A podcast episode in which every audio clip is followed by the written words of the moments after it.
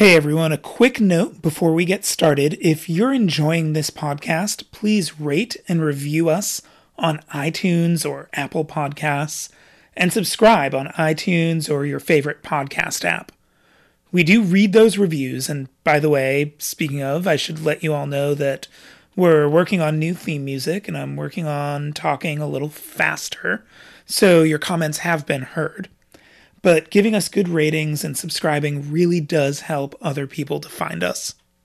All right, let's get started. Hello, and welcome back to the Christian Civics Podcast, where we explore how the gospel empowers us to think, speak, and act differently in the public square. I'm your host, Rick Barry, the co founder and executive director of the Center for Christian Civics and I want to especially welcome the 80 or so of you who were able to join us in the heart of DC last week for a one night only conference on how we can be agents of healing in our divided country. We planned the event in partnership with Q Ideas, an organization helping Christians wrestle with big questions about what our faith might mean for today's culture. The event consisted of three national talks that were broadcast by Q to over a hundred cities and towns around the world, and then three local presentations that happened live exclusively here in DC. For those of you who weren't able to join us for that event last Thursday, we're going to bring you a couple of the highlights on the podcast today. Our goal with putting together the local presentations was to help attendees engage with ideas they might not have easy access to most of the time, or to highlight Christians who are living lives that don't easily conform to the patterns we're used to, lives that might seem like contradictions in the eyes of the world. Some of the ideas that night were pretty challenging or provocative. And I just ask you to please bear in mind that you'll be hearing these today without the benefit of the guided small group discussions that were also such a key part of the event that night, where people really worked through these talks together. Our first presentation is on an idea that's incredibly important for anyone who follows a God who made himself known through incarnation.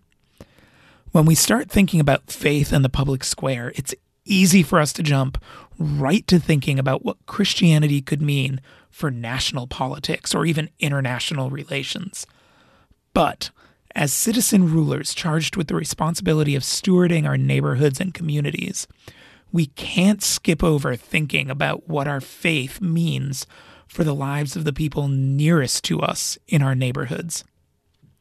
To dive into this idea a little more, we invited Shapri LoMaglio to speak at the DC event. Shapri is the Vice President for Government Relations and Executive Programs at the Council for Christian Colleges and Universities, and she shared about her own experiences living locally in a global city.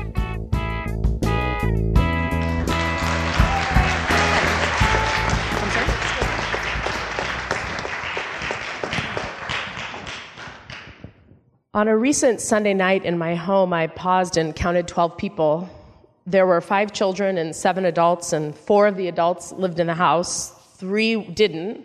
They were friends and neighbors, and none of the kids in the house belonged to any of the adults. We weren't having a party or an event of any sort. It was just an increasingly normal night in our home. And if you're confused by the math, well, let me start by just telling you a little bit about our house. I have the distinct privilege to own um, exactly one third of a house in Columbia Heights. Um, two married couples from my church, both of whom are here tonight, each own the other third.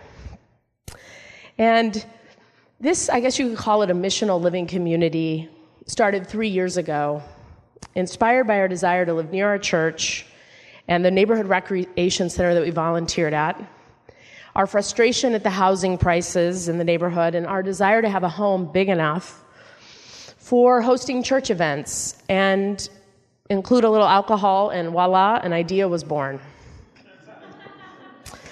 From the beginning, one of the things that drew us together as housemates was that we wanted the space to be able to be shared with others.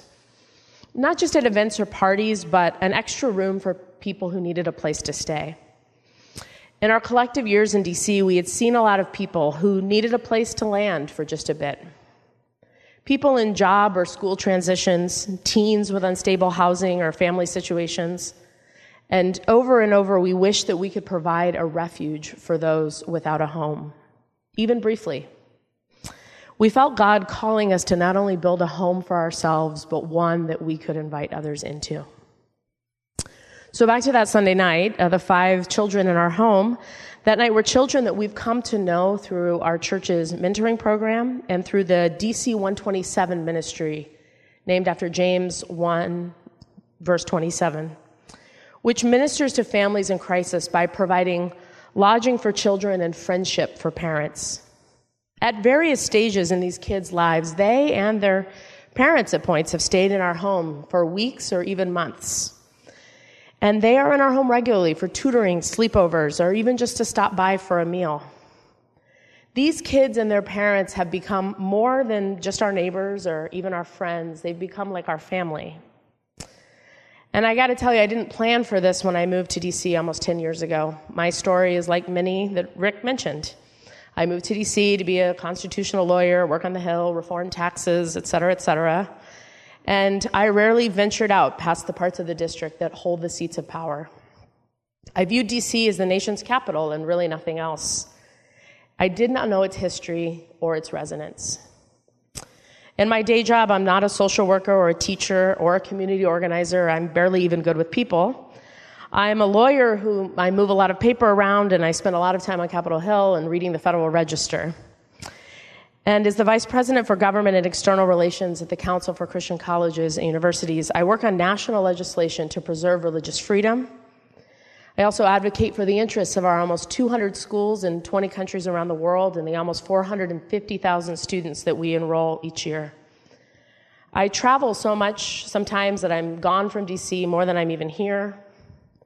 And so there's probably no one more surprised than me that I wound up living in a quasi hippie commune that spends a ton of time with kids from our neighborhood and thinking about the flourishing of our city and our neighborhood and our neighbor.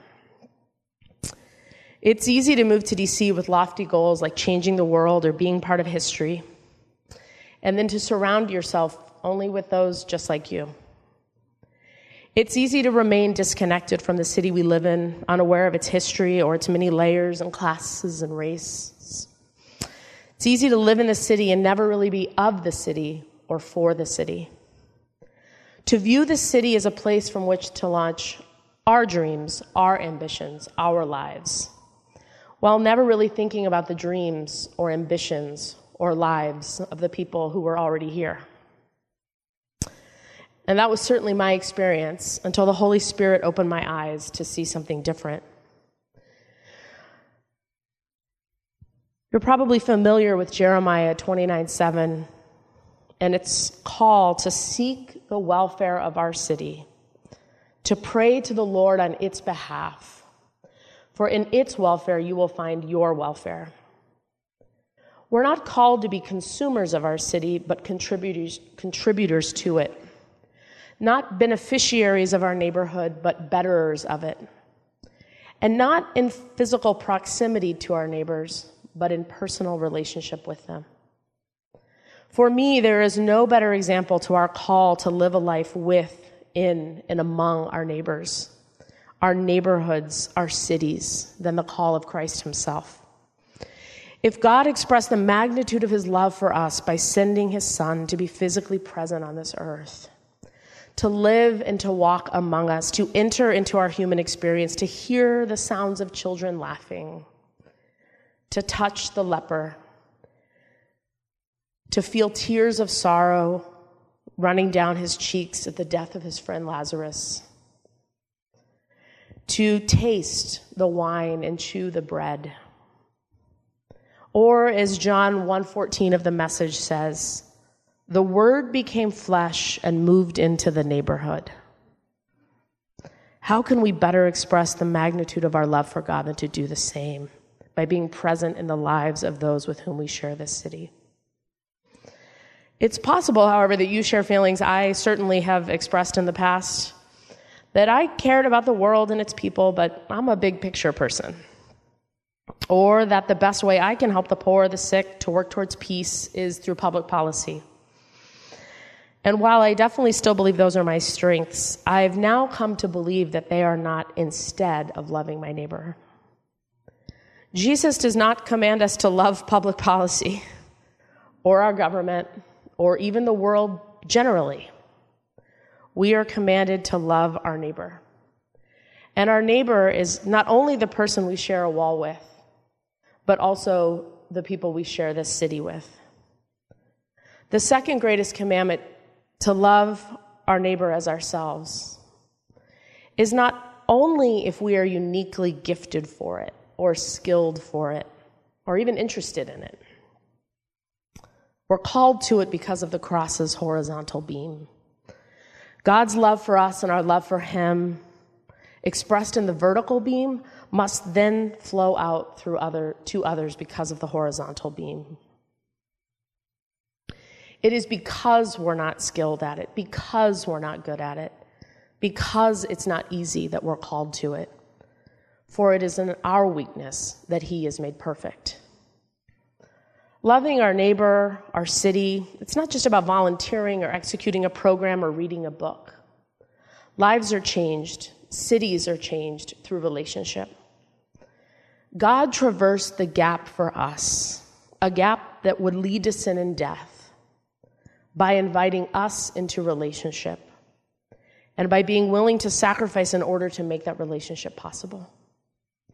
Likewise, we can traverse the gaps in health, age, education, income, experience, culture by inviting others into relationship and by being willing to sacrifice our comforts, our preferences, our schedule, our finances, our expectations in order to make that relationship possible. This has definitely not always been easy, and I've definitely not always been good at it. My schedule has been interrupted. We got bed bugs. My heart has been broken. We've cried. And I've not always done it joyfully, and I've not always done it gracefully. You may think you already don't have enough time or enough room in your heart or apartment, and that there's already too much about living in this city that is uncomfortable or hard. But Jesus didn't just multiply the loaves and the fishes that one time. I realized this at the end of the day I started by telling you about. At the end of that day, I had sat reflecting on what a full and rich day it had been I had had breakfast with a friend and I had gone to church and I had cooked two meals for more than 10 people and I had caught a couple quarters of the football game and gone for a walk for a friend and swept and straightened the house and I had even started responding to work emails on my phone while I sat gathering enough energy to make it up the stairs before bed. And as I was sitting there, I realized that while the biblical miracle was about physical fish and bread, he is a God who multiplies what He has given us so that our needs might be met, but also so that others' needs might be met through us. That day, He had multiplied my time. He does not promise us tomorrow's bread, He promises us our daily bread. And so we must eat our share and give the rest away. During the Exodus, if anyone took two shares of daily manna, the extra share would mold overnight. So we must take what He has given us and use it to feed ourselves and also to meet the needs of others, trusting that there will be enough for today and that tomorrow He again will provide.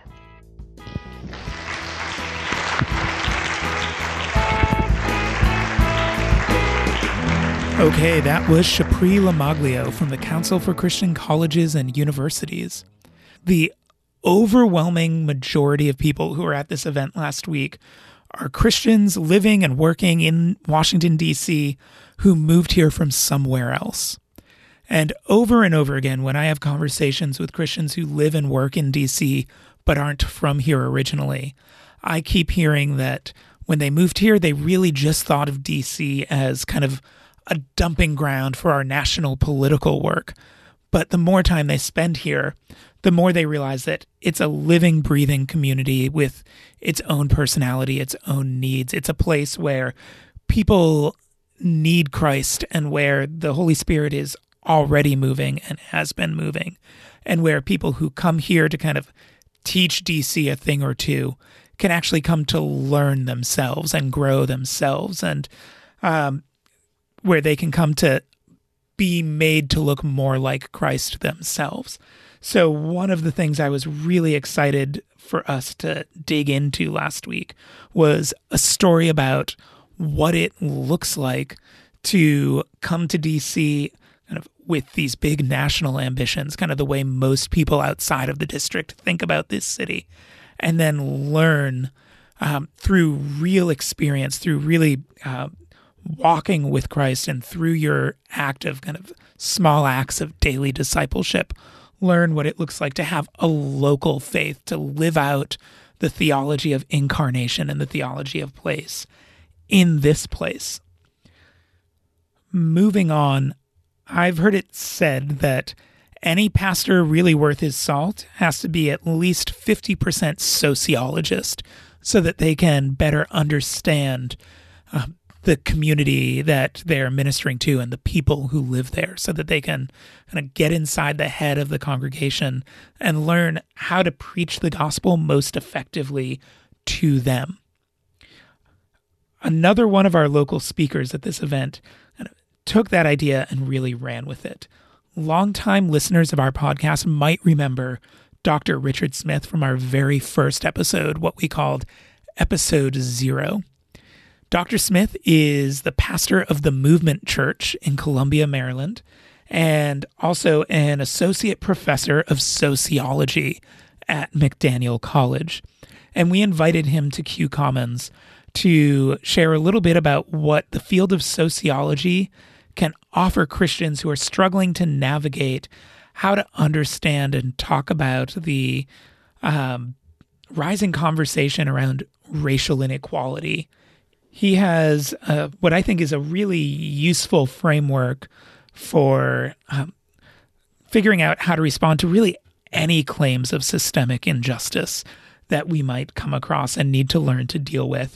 And so, without further ado, here's Dr. Smith's presentation from last week's Q Commons in Washington, D.C.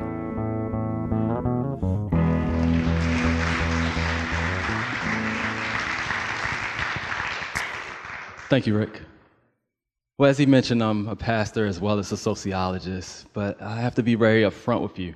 It doesn't take a pastor or a sociologist to know that we're dealing with some tough times right now and that we're dealing with intense moment of racial injustice. But I will say this, racial injustice is not anything new.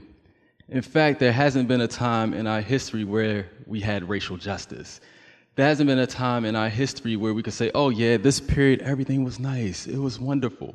And what we're seeing today is that more people are seeing different forms of racial injustice in ways that we haven't been able to see before due to uh, videos, due to Facebook, as someone was mentioning, Twitter, and uh, other forms of social media. But what's interesting about this time is that the response that we have and even those of us who are Christians, the response that we have has been constantly pushed, or I should say, influenced by the society we live in. So we have been influenced to pick sides. We have been influenced to take a position and hold on to that position and not listen to anyone else that has a different position. If you don't believe me, think about how many people on Facebook that you no longer are friends, or at least you don't follow them anymore because they said that one thing you didn't like. Or maybe it's the other way around, someone's not following you anymore because you said that thing that they didn't like. So, what I want to present today is you know, what should we do in order to deal with racial injustice?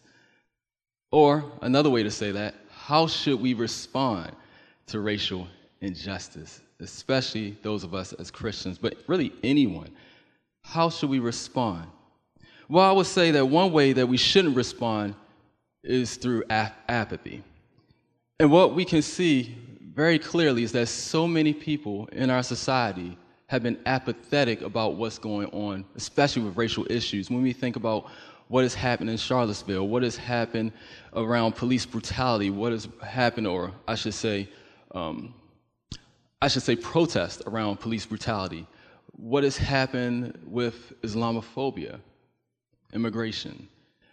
When we talk about these issues, there's a segment of people, including people in the church, that have been apathetic about it. In other words, I don't care. I don't care because it's not happening to me. And since it's not happening to me, it's not affecting my family, it's not affecting people that I know, it's not an issue. What scholars have called that is the privilege of obliviousness. Because it's not affecting me, I don't even have to think about it or hear about it. I don't have to pay attention about it, attention to it. So I can go on singing songs in the church, I can go on clapping and singing good praise and worship and not think about the people that's around me. But okay, here's the pastor moment.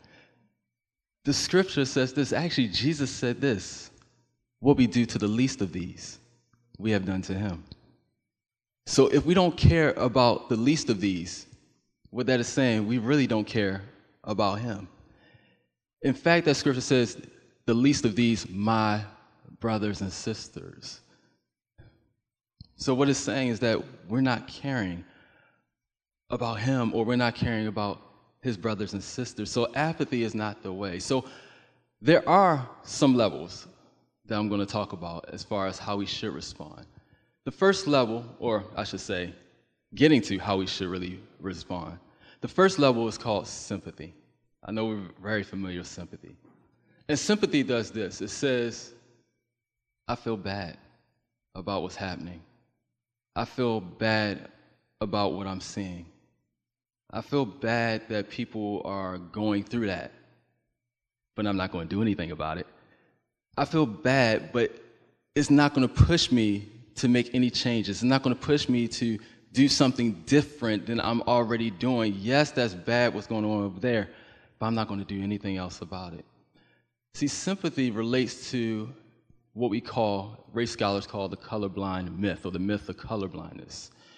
It's you know, I don't see race, but at the same time, I also don't see the systemic racism that's embedded within our institutions and internally, as well as within our interactions. So we can't get stuck at sympathy. We have to move up from there. The next level is this some people react through empathy, meaning not only do I feel bad about it, but now I'm pained by this. This is hurting me. This is affecting me because of what is happening to that group over there or what's happening to others. Now, that's an excellent level to be on, wonderful level to be on. But the problem there is that it can be self serving, where we just focus on our pain and not really focus on the pain of others. In fact, when it comes to sympathy and empathy, sometimes we can still remain silent about what's happening. The great German theologian Dietrich Bonhoeffer said this Silence in the face of evil is itself evil.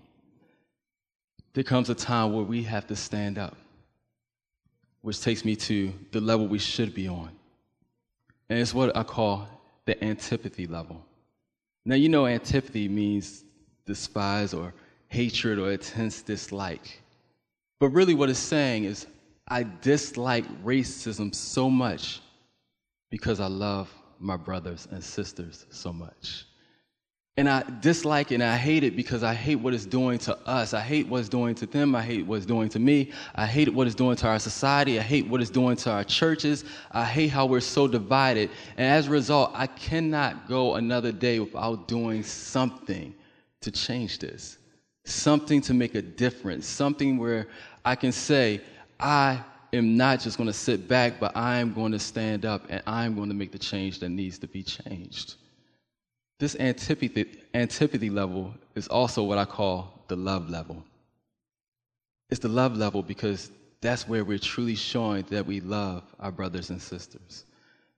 See, scripture says love never fails. Not only that, Jesus said, as we heard earlier, that we have to love our neighbor as what? Ourselves. Now, there's been several examples of this. In the 1860s, there was a group called the Radical Republicans. There was Thaddeus C- Stevens and Charles Sumner and others who gave up their own selves and their own livelihoods and their own privilege and decided, we do not like slavery. We don't like what has happened to a group of people that should be treated just like everyone else because they're human beings. So they gave up their, their own livelihoods, really. Charles Sumner was beaten. Thaddeus Stevens was, there was such backlash against them, but yet they fought, and as a result, they were able to help to make a change. If we go to the civil rights movement, so many people I could talk about, but I want to talk about Viola Liuzzo, who decided to march to Selma that she was going to step up and drive people back to their homes. They found her later that day, shot dead. She made an ultimate sacrifice. Didn't know probably that that was going to be her last day, but she said, I need to stand up and do something. And then there's a gentleman by the name of Shane Claiborne. When I lived in Philadelphia, I had an opportunity to speak to him. And Shane Claiborne decided that, you know what, I'm not going to go along with the traditional way of doing church, or I'm not going to go along with traditional religion. I want to go where the people are. I want to help. And he decided to live in what is considered one of the worst communities in Philadelphia. Him and a couple of his friends bought a house there, and they created an intentional community where they could show love. They could reach out to others, share with each other, support one another.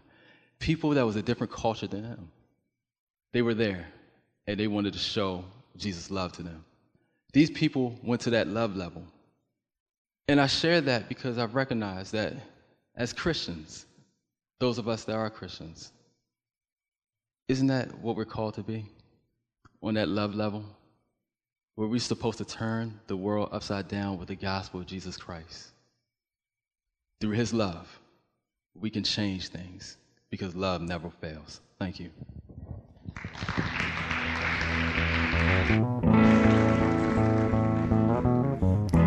That was Dr. Richard Smith offering us a spectrum of responses to injustice in our communities and in our country.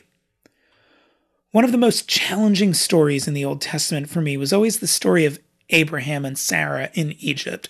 And it's actually one of three stories in the Old Testament that all go the same way. One of Israel's patriarchs goes into a foreign land with his wife, and then he's afraid that if people knew that they were married, they'd kill him so that they could sleep with her.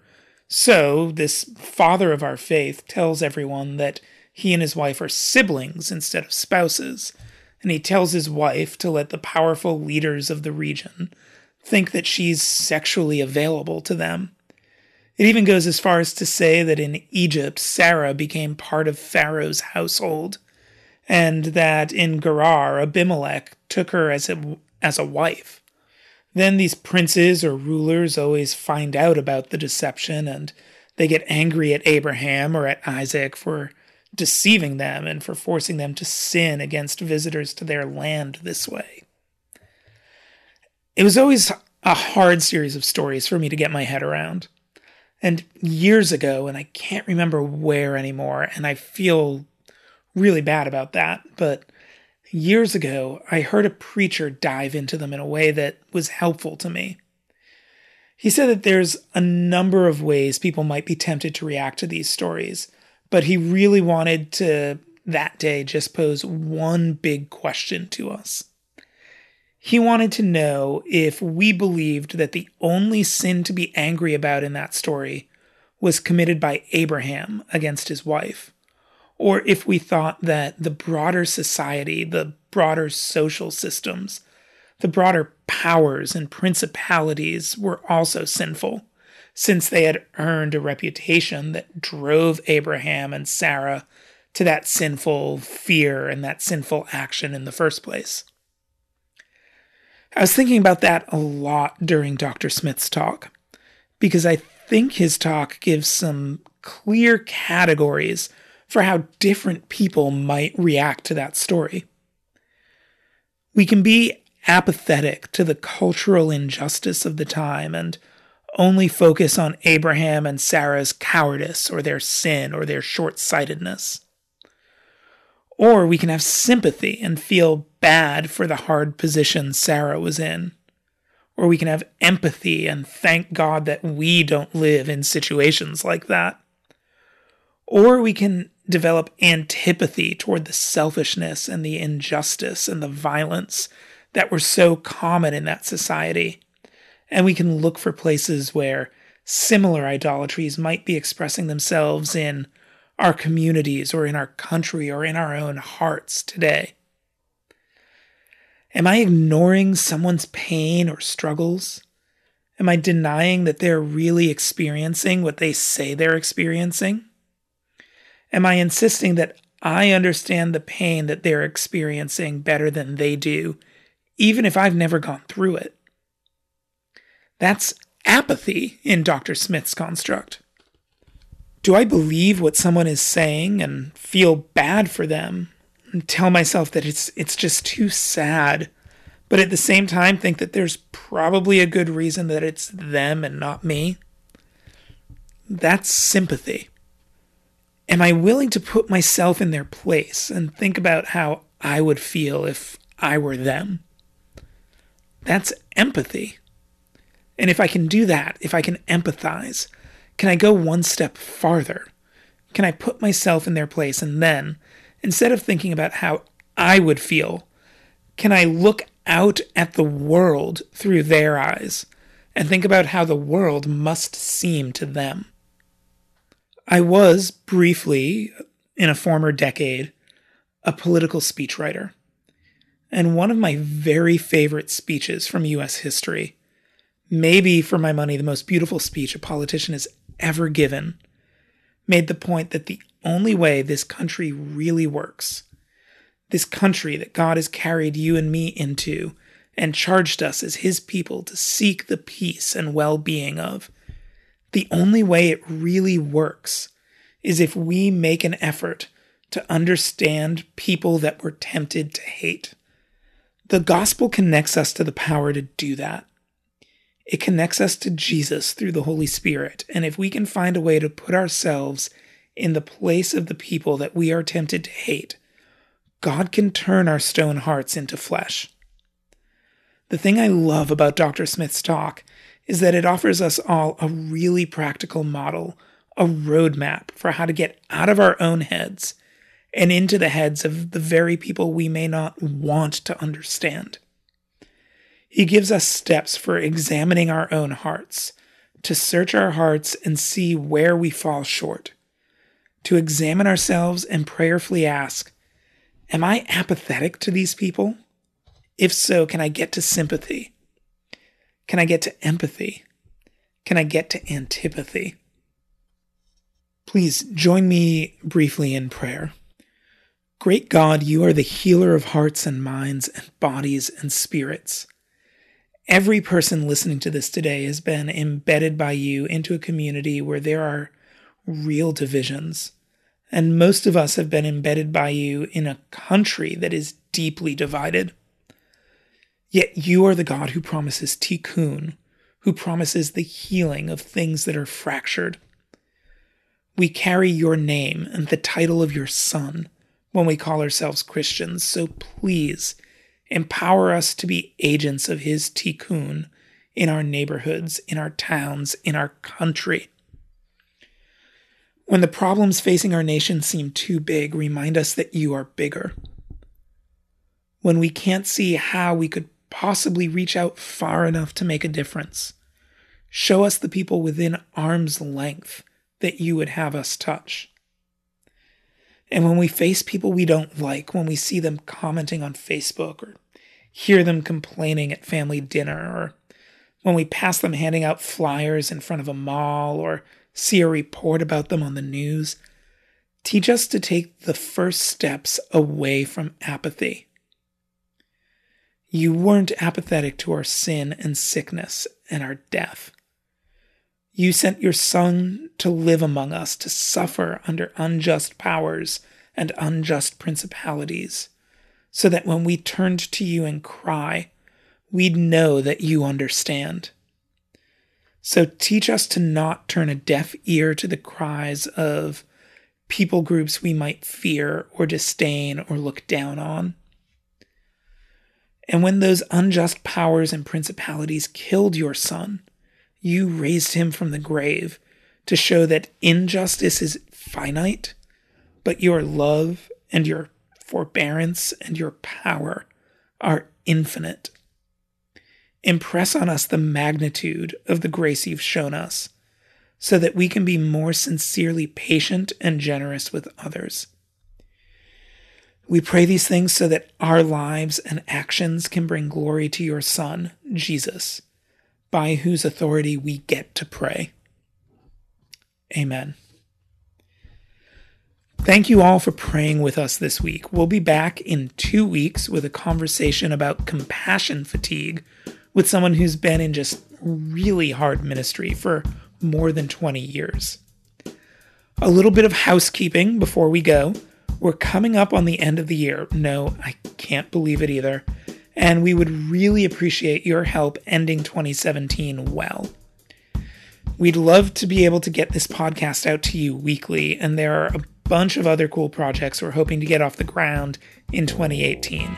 Some new publications and curriculum that we want to design for local churches, especially. But we can't do any of that without your support.